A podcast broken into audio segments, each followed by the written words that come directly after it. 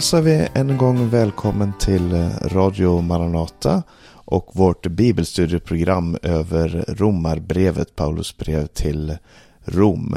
Vi har idag kommit fram till det sjätte kapitlet som handlar om segern över synden i våra liv, kan man väl säga kortfattat. Det handlar om det, det nya livet i Gud. Och vi som ska samtala om den här texten, det är Hans Lindelöf i Sverige, Berno Vidén i Dominikanska republiken och jag, Paulus Eliasson, här i Norge. Och vi gör som vi brukar göra, att vi har, vi har delat in det här kapitlet i, i tre delar. Och eh, Hans ska få ta den första delen, Berno den andra delen och jag den sista. Och så ger vi tillfälle att kommentera på det vi läser också här. Eh, men då ska jag överlämna ordet till Hans här med en gång, så får du dela den första delen av det här. Varsågod. Ja, tack. Eh, kapitel sex, det börjar ju på så här vis då. Eh, vad ska vi då säga? Ska vi förbliva i synden för att nåden ska bli så mycket större? Ska vi bli kvar i synden så att nåden blir större? Eh, folkbibeln. Eh, det anknyter ju verkligen till kapitlet innan. Och det var faktiskt jag som läste sista biten av femte kapitlet, så jag påminner nu om vad som står där. Eh, det står ju här om lagen som hade kommit in, står det i tjugonde versen i kapitel fem, för att fallet skulle bli så mycket större. Dock där synden blev större, där överflödade nåden mycket mer. Och det är det här som han eh, liksom kommenterar genom att ställa den här frågan. Vad ska vi då säga? Ska vi förbliva i synden för att nåden ska bli så mycket större? Vi har just hört, lagen hade kommit in.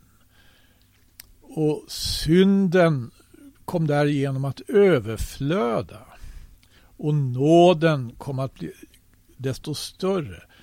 Vi har ju haft ett, en historisk genomgång här av frälsningshistorien. Och jag tror att det som kommer här nu i vers två, det är ganska så eh, dramatiskt. Men jag ska läsa igenom hela innan, vi, innan jag kommenterar med det. Jag läser från början. Vad ska vi då säga? Ska vi förbliva i synden för att nåden ska bli så mycket större?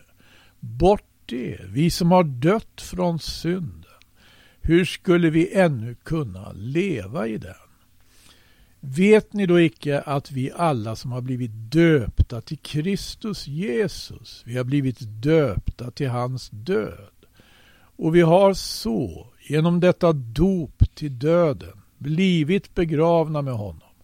För att så som Kristus uppväcktes från de döda, genom Faderns härlighet, och så vi ska vandra i ett nytt väsende i liv. För om vi har vuxit samman med honom genom en lika död, så ska vi också vara sammanvuxna med honom genom en lika uppståndelse.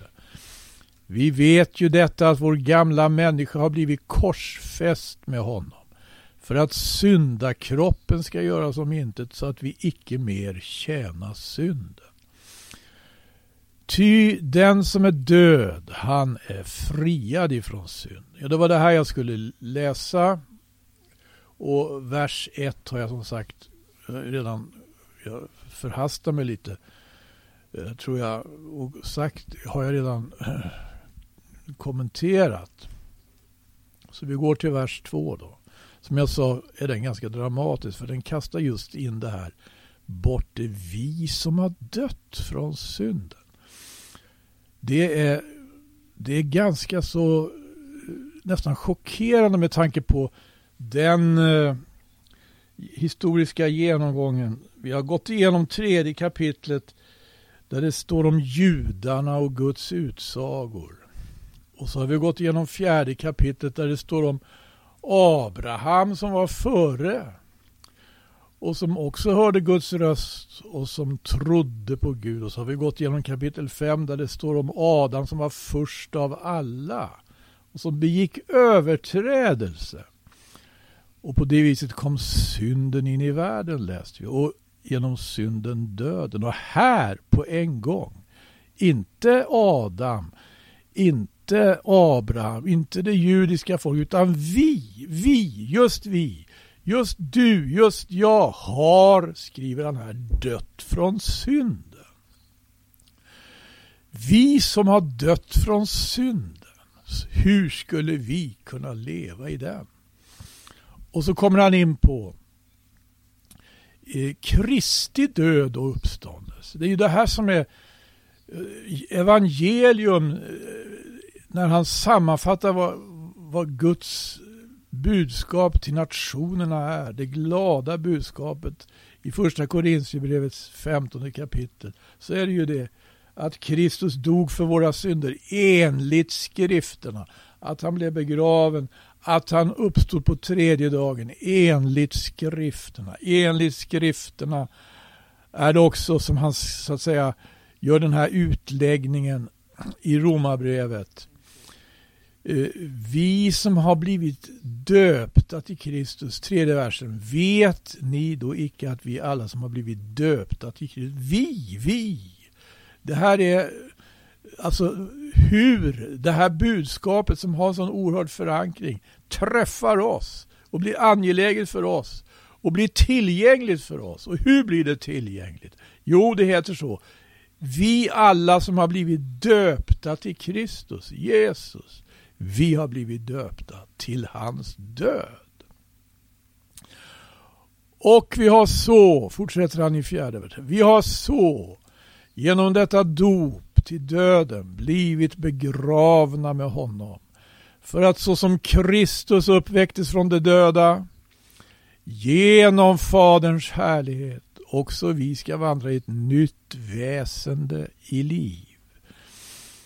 Jesu död och uppståndelse, korset där Jesus dog, det är det som vi nu eh, kommer alltså att faktiskt konfronteras med. Det är korset som har blivit konsekvensen av Guds eh, utsagor. Det som han s- sagt tidigare i historien hos sina profeter.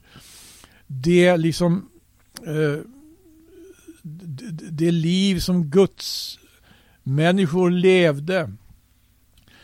Det ser allting sig fram till Kristus och till hans kors. Och det här är, är, är också vad vi liksom kommer att förenas med. Det här är, alltså, vi har genom detta dop till döden blivit begravna med honom.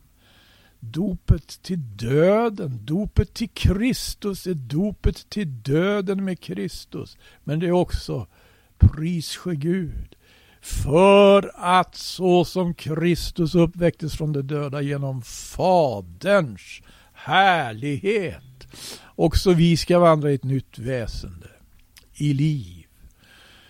Faderns härlighet, det, det här det här är så att säga en, en oerhörd kontrast naturligtvis med vad vi är. Vi som är syndare inför honom, står det, så kom till och med profeterna och falla ner på sitt ansikte så som hade de varit döda. De upplevde det så inför Guds härlighet.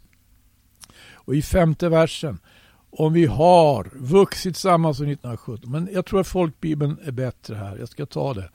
För om vi är förenade med honom i en död som hans, ska vi också vara det i en uppståndelse som hans.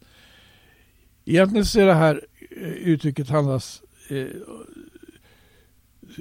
det är att planteras tillsammans med. Vi har planterats tillsammans med honom, men förenats är onekligen, tror jag, mer Riktigt. Vi har förenats med honom genom en lika död, och vi ska också vara då förenade med honom genom en lika uppståndelse. Hans, Jesu Kristi död och uppståndelse. Det är det nu, det är det nu som han ägnar sig åt. Eh, han ägnar sig faktiskt åt just det i detta kapitel och de två följande kapitlen. Här placerar han oss i förhållande till korset. I nästa kapitel placerar han lagen i förhållande till korset. Ja, vi får, jag får hejda mig. Det kommer. I sjätte versen, vi vet ju detta, att vår gamla människa, det här är faktiskt uttrycket vår gamla människa. Vår gamla människa. Inför honom är vi en gammal människa. Men den gamla människan har blivit korsfäst med honom. För han som själv iklädde sig kött och blod. Ordet vart kött och tog sin boning eller slog upp sitt tabernakel ibland oss. För att vi skulle kunna bli korsfästa med honom så som han blev korsfäst. För att syndakroppen skulle göras som intet. Så att vi icke mer tjänar synden. Och så sjunde versen. Den som är död, han är friad ifrån synden.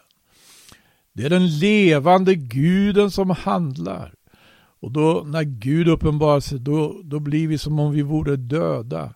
Och det här är eh, faktiskt vad som är ganska så djupt sant om oss. Därför vi har förlorat Guds härlighet genom synden. Men här kommer, här kommer den som återskänker oss just den förlorade härligheten. Om vi tar emot honom. Här står det om hur vi tar emot honom. Här står det om hur pass konkret det här är att ta emot honom. Hur pass, hur pass alltså allvarligt det här gäller. Jesus har dött. Om han har dött. Om Herre, och det här ska vi också påminna varandra om när vi bryter brödet, eh, undervisar Paulus om i, i, i första Korinterbrevet. Vi förkunnar Herrens död till dess att han kom. Varför är det så viktigt det här med Herrens död? Jo, därför att genom Herrens död så har alla onda krafter blivit helt enkelt hindrade, stopp. I sin vilda framfart. Och när vi har överlämnat oss åt honom så kommer inte djävulen åt oss eh, på grund av just det här. Han har dött, men ära vare Gud, han har också uppstått. I Kolosserbrevet får vi veta det. Vårt liv är fördolt med Kristus i Gud. Ja, det tror jag var min bit här nu så långt. Ja, tack ska du ha, Hans, för det. Det är ju, jag ska säga någonting om den här inledningen av, av den här texten. Jag eh, har noterat mig flera saker här, och du har nämnt flera av dem också. Men det, just det här att det är, en, det är en kontrast mellan det han säger i vers sex, vår gamla människa och syndens kropp, mot det nya livet som han nämner i vers fyra. Det finns ett gammalt liv och det finns ett nytt liv. Och det är just det som gör det så absurt, den här tanken att man skulle bli kvar i synden. Att man skulle synda på nåden, för att säga det så. Därför att vi har, blivit, vi har kommit in i gemenskapen med honom. Det är väldigt mycket om gemenskapen här. Döpta till hans död, begravda med honom. Det, det nya livet liksom Kristus. Om vi är förenade med honom i en död som hans, korsfäst med Kristus. Det är, det är vår identitet, korsfäst med Kristus, som man också talar om i Galaterbrevet, Paulus. Eh, det, det är vår nya identitet i eh, Jesus själv. Eh, och, och det här dopet som, som man talar om här, vem säger att vi är begravda med honom genom dopet. Det symboliserar ju den här gemenskapen med Jesus i hans död, i hans begrav, begravning och hans uppståndelse. Så precis som vi i dopet sänker ner en person och lyfter upp dem igen ur, ur vattnet, så, så, är den, så är det en symbol för Jesu död, begravning och uppståndelse och vår gemenskap med honom i det, att vi då går över från det gamla livet till det nya livet. Och le- om vi är i gemenskap med honom så ska vi också leva med honom. Eh, då ska vi överlämna ordet till Berno här, och du får gärna kommentera det som Hans har läst här också, och så får du ta med oss i vers åtta till fjorton. Ja, utgångspunkten i det här kapitlet, det är ju att vi är döda och vi har dött från synden, och det här, det här är så ett sånt oerhört eh, budskap, en proklamation. Och det som Hans läste, den sista versen här, den som är död är friad från synd. Och jag tror jag ska fortsätta direkt med att läsa följande verser. Det står så här då från vers åtta. Har vi nu dött med Kristus, tror vi att vi också ska leva med honom. Vi vet att Kristus aldrig mer dör, sedan han blivit uppväckt från de döda. Döden har inte längre någon makt över honom. Ty hans död var en död från synden en gång för alla. Men det liv han lever, det lever han för Gud. Så skall också ni se på er själva. Ni är döda från synden och lever för Gud i Kristus Jesus.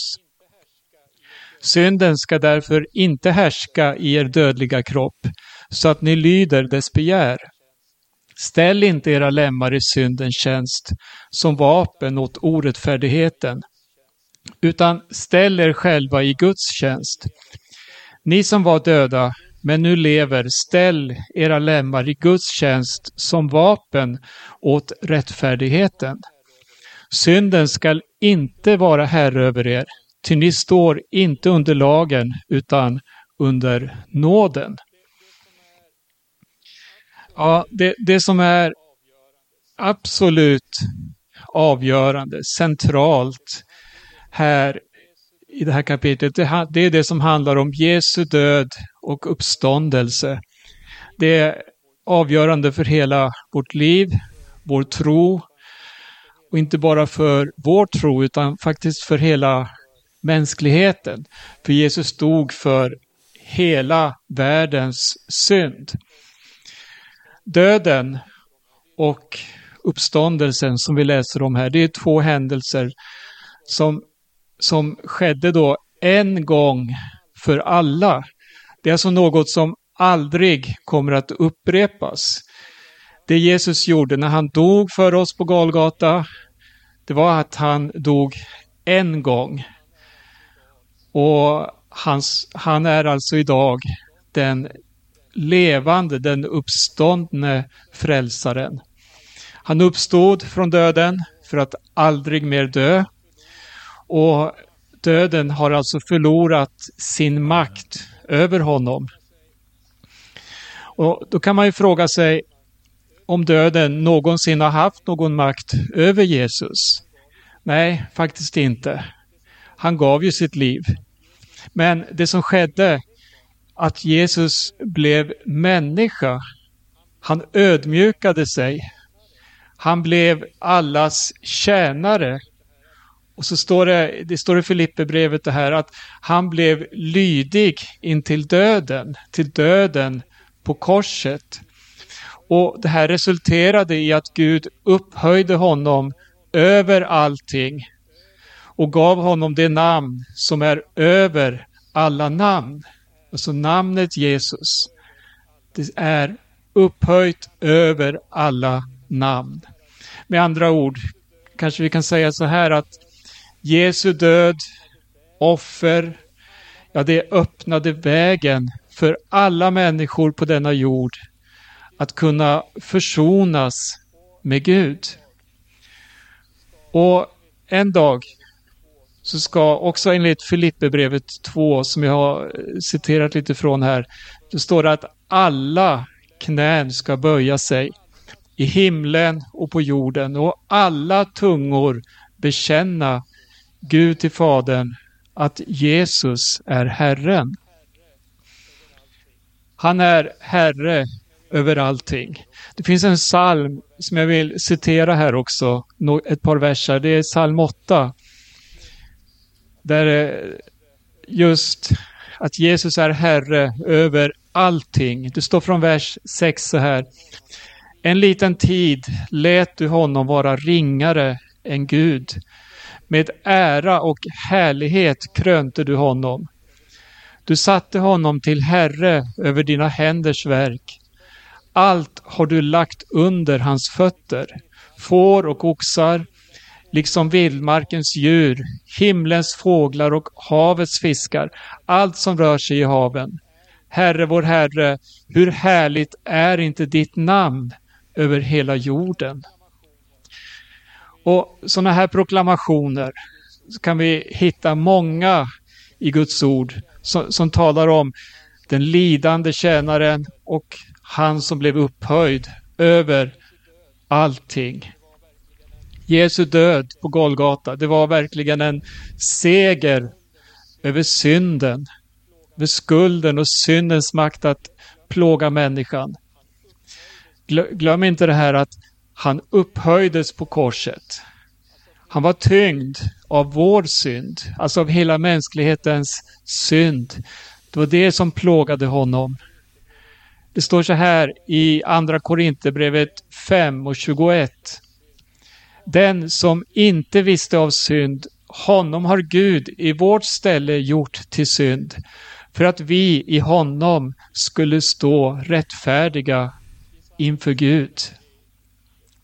Jesaja beskriver det här i femtiotredje kapitlet, att han var genomborrad för våra överträdelsers skull, slagen för våra missgärningars skull.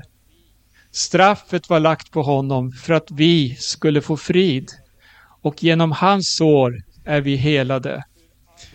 Och det står vidare hur all vår skuld, förlåt, all vår skuld lade Herren på honom.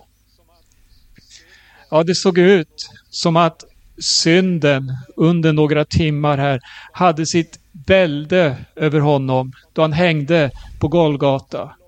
Då han plågades så långt att han utropade: min Gud, varför har du övergivit mig? Men då han dog, då dog också synden där och då. Den förlorade sin makt över människan. Alltså Jesus, han gick in under syndens villkor, under våra villkor, dömd till döden, och vi var dömda till döden. Men som ett syndfritt lamm utplånade hans blod världens synd. Det här är så enormt. Och det står i vers elva här i Romarbrevet som vi läser: så skall också ni se på er själva, ni är döda från synden och lever för Gud i Kristus Jesus. Ja, synden skall därför inte härska i er dödliga kropp, så att ni lyder dess begär. Låt er inte behärskas av synden och all dess gift, alla dess begär. Ni var döda i Adam, som vi har talat om tidigare här, så är alla andligt döda, avsaknade av härligheten från Gud. Men vi lever nu det nya livet, och då ska ju inte synden vara herre över oss. Vi står inte under lagen utan under nåden. Jag tänker tillbaka på kapitel ett och två, där Paulus inleder det här brevet med att tala om orättfärdigheten som frammanade Guds vrede. Och i kapitel två, egen rättfärdigheten. Vem är du som dömer? Ja, det är viktigt att ha ett rätt förhållande till Gud och människor. Grunden är Golgata, där synden sonades. Där vi fick lägga ner vår gamla människa och där nåden strömmar fram. Amen. Amen. Tack ska du ha, Berno. Eh, Hans, har du några tankar omkring det som Berno läste här också? Varsågod. Ja, det, det är ju, följer ju ganska så rak linje här från, det, han, från början i kapitlet. Och han ger oss liksom lite olika sätt att eh, ja, försöka hjälpa oss få tag i vad det här är. Hans död var en död från synden. En död från synden en gång för alla. Och vi alltså ska ställa oss i Guds tjänst, heter det i trettonde versen. Så som det som från döden har kommit till livet. Eller ni som var döda men nu lever. Det här med död och uppståndelse, det är alltså en verklighet eh, när, nu. Och man tänker om uppståndelsen, det finns löften om en kommande uppståndelse. Först ska de i Kristus döda uppstå och så vidare. Det är så oerhört stort, eh, men, men det finns alltså, det är en realitet.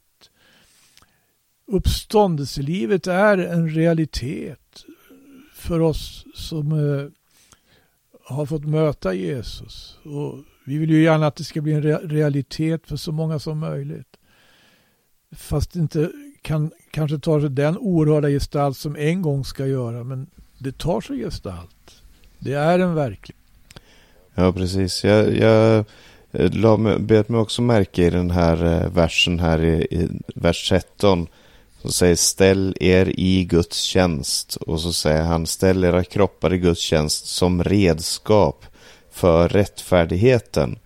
Och det är på något sätt det som, som Gud önsk, önskar att hans folk ska bli, eh, brukbara redskap för rättfärdigheten. Det vi, vi har varit Eh, redskap för orättfärdigheten hela våra liv, och utan Gud så är vi redskap för orättfärdigheten. Det, det finns ingenting eh, eh, inget sätt att försvara det, det som man är utan Gud, men, men så, så säger han att det finns en, en möjlighet nu att, att eh, verka för rättfärdighet eh, i den här tiden och eh, för evigheten. Och det tycker jag är eh, oerhört stort, det, det som han eh, talar om här, om att vara eh, i tjänst för rättfärdigheten. Eh, och jag ska ta de sista verserna här. Det, det är eh, nio verser kvar. Och jag, jag läser igenom de här först, där det står från vers femton. Eh, hur är det då?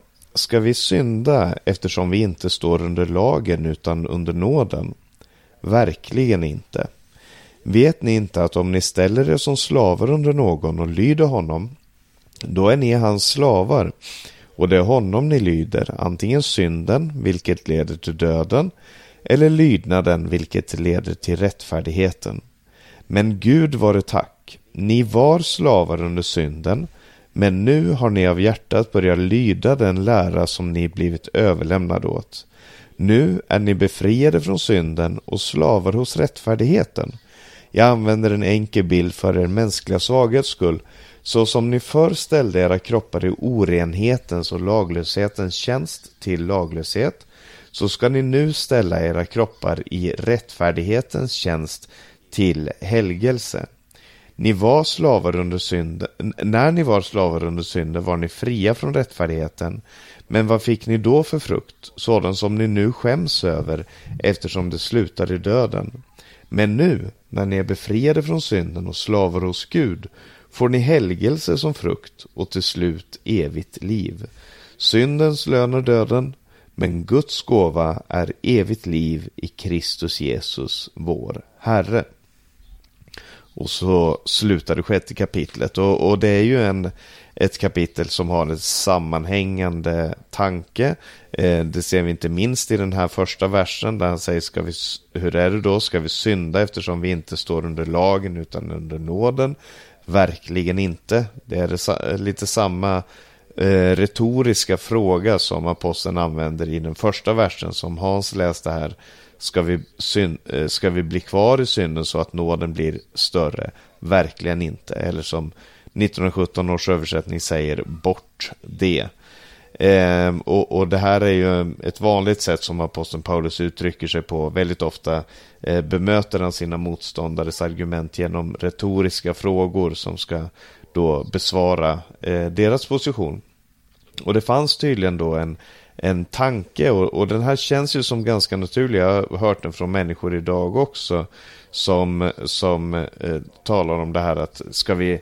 Ja, men en kristen kan väl fortsätta synda. En kristen, eftersom Gud förlåter allting, så kan man ju fortsätta synda.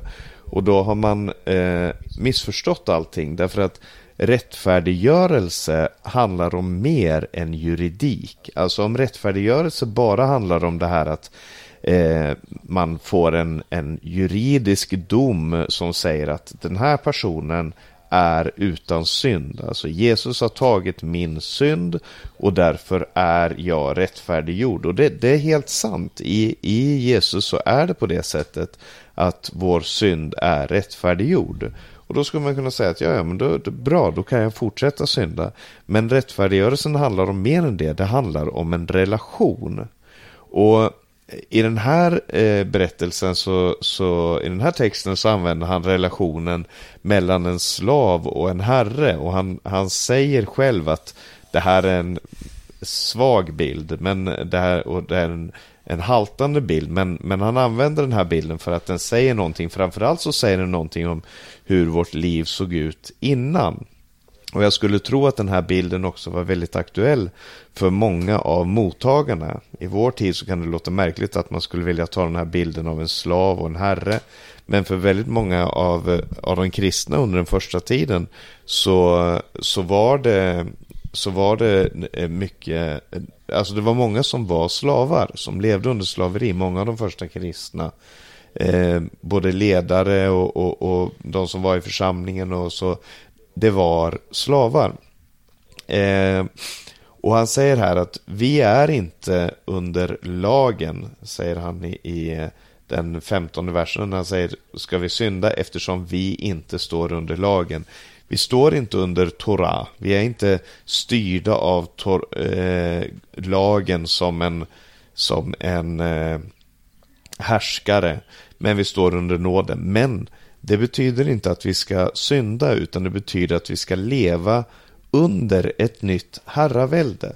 Alltså det finns ingenting som heter aut- autonomi, att man, att man är självständig i den här världen. Det, det är ett självbedrägeri. Det är många som tror att när de gör det de själva vill, då är de fria. Jag vill inte bli kristen för då måste jag göra det här och det här, och då måste jag vara på det och det sättet. Medan verkligheten är den att, att eh, det Bibeln kallar livet i synden för, det är inte ett fritt liv, utan det är ett liv i slaveri. Slavar under synden. Och han säger så här, vet ni inte att om ni ställer er som slavar under någon och lyder honom, då är ni hans slavar och det är honom ni lyder. Antingen synden vilket leder till död eller lydnaden vilket leder till rättfärdighet. Alltså eh, när, när man är slav under någon så lyder man den. Och vi är ofta slavar under vårt ego, vi är slavar under vår, eh, vår självbevarelsedrift, under vår eh, eh, lust efter eh, makt, pengar, sex eller vad det skulle kunna vara, så, så befinner vi oss som slavar.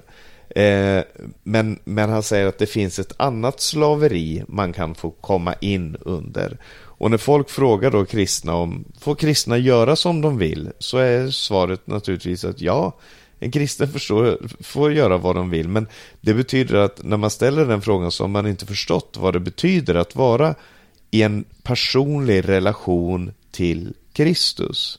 Eh, det här, den här typen av slaveri är det slaveri som man känner när man har blivit förälskad i någon. Alltså eh, att fråga en person som är nyförälskad, eh, om du frågar en, en man som är nyförälskad i, i en kvinna och frågar honom, ja men Vad får du göra? Får du, får du prata med andra kvinnor? Får du flörta med någon annan? Får du va, göra det här och göra det här? Var är gränserna någonstans för vad du tillåts att göra?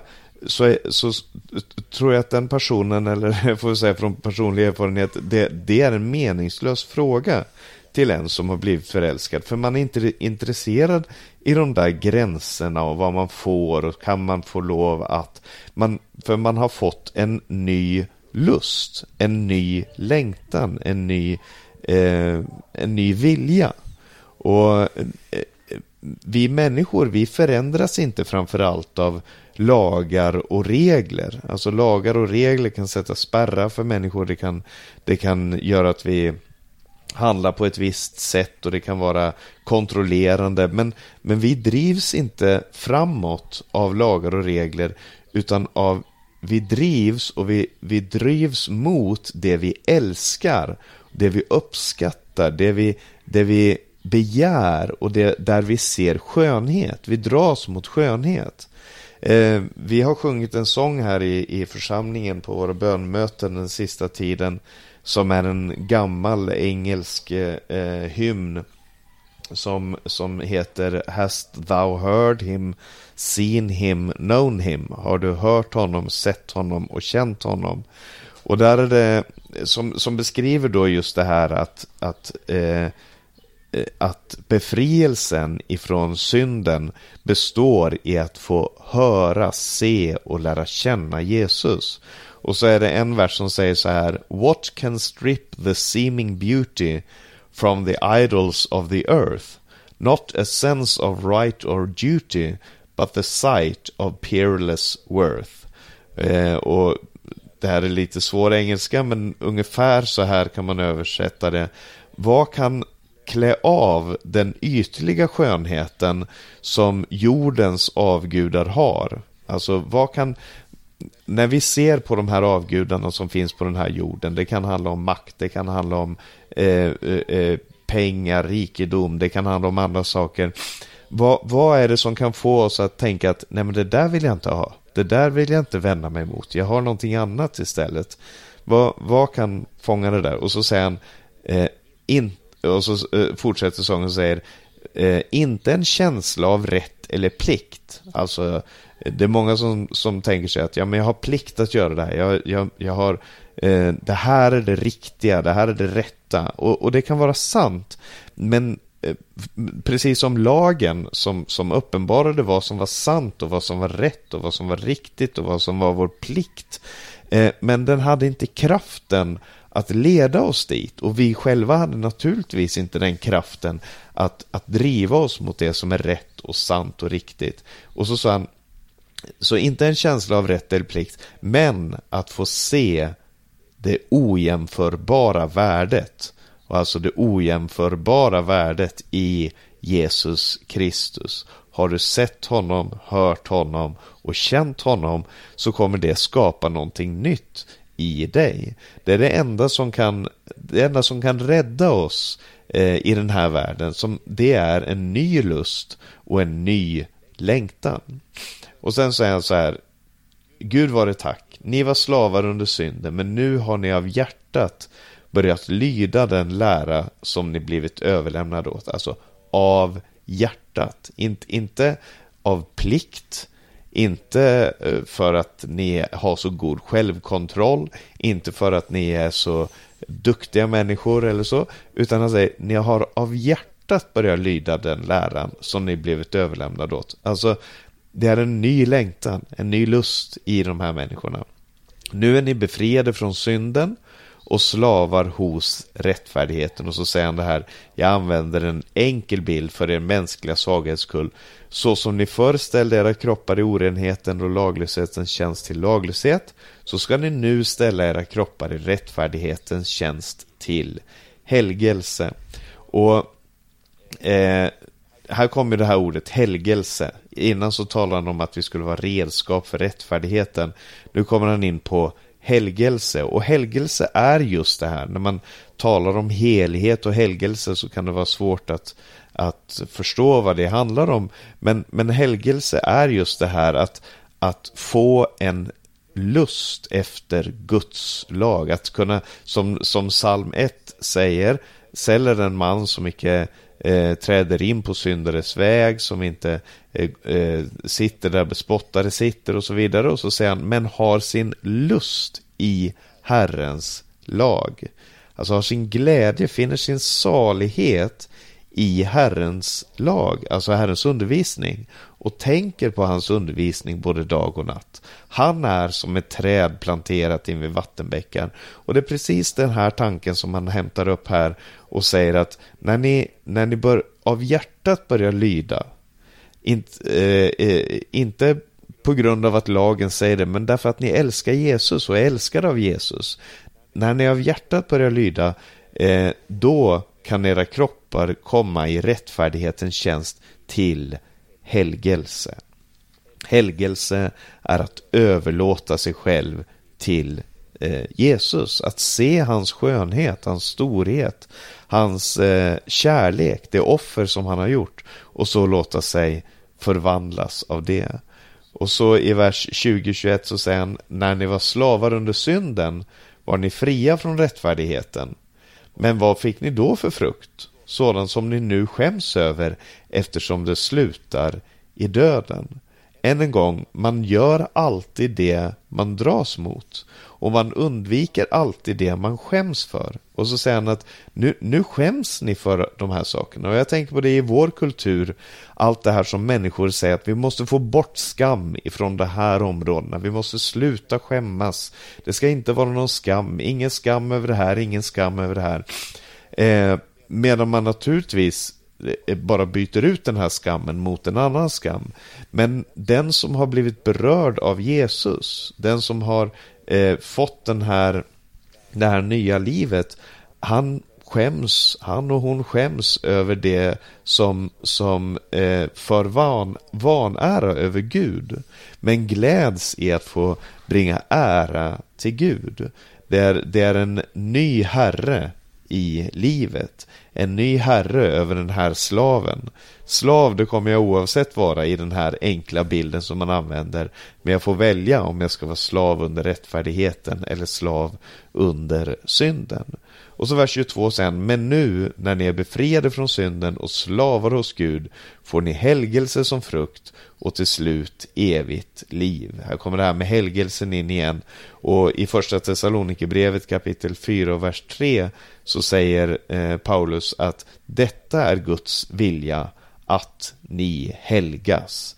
Och i det sammanhanget så talar han framförallt om, om eh, sexuell renhet, om, om den typen av helgelse. Men det här, tydligen så är det här någonting som ligger väldigt nära Guds hjärta, just att de som tjänar honom ska vandra i helighet, och den heligheten får man som en frukt, alltså som en naturlig konsekvens.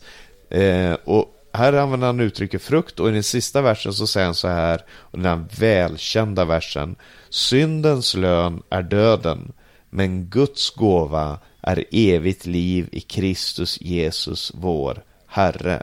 Och en fantastisk avslutning på det här kapitlet som säger syndens lön. Det är lönen, någonting man förtjänar. Eh, och vi har syndat, och lönen för den synden, det är döden.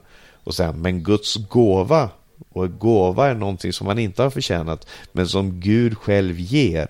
Det är evigt liv i Kristus Jesus vår Herre. Och därför så vill vi gärna säga det till dig som lyssnar här på Radio Maranata också, att ta emot den gåvan som är evigt liv i Kristus Jesus vår Herre. Amen. Eh, Hans, du kanske har några eh, ord att säga om den sista delen här i kapitlet också. Varsågod. Ja, här kastar han ju åter in någonting som man liksom eh, får fundera, vad, vad, vad, vad beror det på nu då? Han talar om att vara under lagen. Eh, hur är det alltså, började du? Ska vi synda eftersom vi inte står under lagen utan under nåden? Ja, han har ju ägnat sig åt lagen i tidigare kapitel, och i femte kapitlet Men det var helt eh, kort bara om hur lagen faktiskt tillräknar synd. Synd tillräknas ju inte där ingen lag finns, men när lagen finns eh, och gäller, då överflödas synden. Därför att lagen räknar ju upp synden ganska så eh, ganska så nitiskt. Och här förstår vi då hur, eller gör vi det förresten? Det, det, det är inte så lätt att, att fatta, men i och med Jesus har alltså vi kommit under ett annat, eh, ett annat välde, nådens välde. Men jag tycker också det är mycket intressant att se när han upprepar det här att inte stå under lagen utan under nåden eh, i sextonde versen. Då heter det att inte stå under synden vilket leder till död, utan under lydnaden vilket leder till rättfärdighet. Så att nåden och lydnaden, det är alltså helt ekvivalent. Och jag tycker att det stämmer väl med vad du, Paulus, här eh, eh, sa om att en ny längtan, man dras till det här, det är en ny lust. Det finns ju ett löfte om en, ett nytt hjärta, en ny själ, en ny ande i vårt bröst.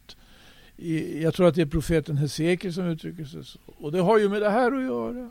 Det har ju med det här, och vi kommer så småningom in också på, på anden. Men här handlar det om nåden.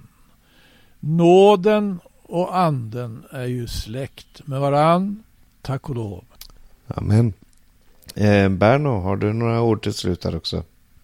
Jo, det, det är väldigt fascinerande att läsa och också sitta här och lyssna till era kommentarer. När man ser vilken oerhörd omsorg Paulus lägger ner i texten här för att beskriva vilka vi var, vilka konsekvenser det förde med sig. Vi var under synden. Vi var syndens slavar. Men nu, just den här förvandlingen, nu har vi befriats från synden och blivit Guds slavar. Och, och syftet med de här programmen överhuvudtaget, det är just det här att göra evangelium känt. Och då, då får man lyfta fram också synden, dess konsekvenser och vad, vad det leder någonstans. Men kom ihåg, Jesus har segrat över synden, över döden. Och det finns en Guds gåva som är evigt liv i Kristus Jesus, vår Herre. Ta emot honom. Amen. Amen. Och det får bli sista hälsningen härifrån Radio Maranata och vårt magasin. Vi har talat om Romarbrevet kapitel sex, och nästa gång så ska vi tala om Romarbrevet kapitel sju, det här väldigt spännande kapitlet som, som lägger upp till kapitel åtta. Kapitel sju handlar om lagen och synden och hur, hur lagen som är god används av synden för att döda oss. Och Paulus säger de här välkända orden: det goda som jag vill, det gör jag inte, men det onda som jag inte vill, det gör jag. Eh, och det blir en, en, ja, det blir en spännande text att gå igenom nästa gång. Eh, men vi får se, säga ett stort tack, vi som har samtalat tillsammans här, Berno Vidén, Hans Lindelöf och jag, Paulus Eliasson. Och nästa gång så fortsätter vi. Dela gärna de här programmen också med andra, eh, podcasten, och berätta om, om programmet om du finner att det har varit till välsignelse. Och vi får säga Guds stora välsignelse och på återhörande.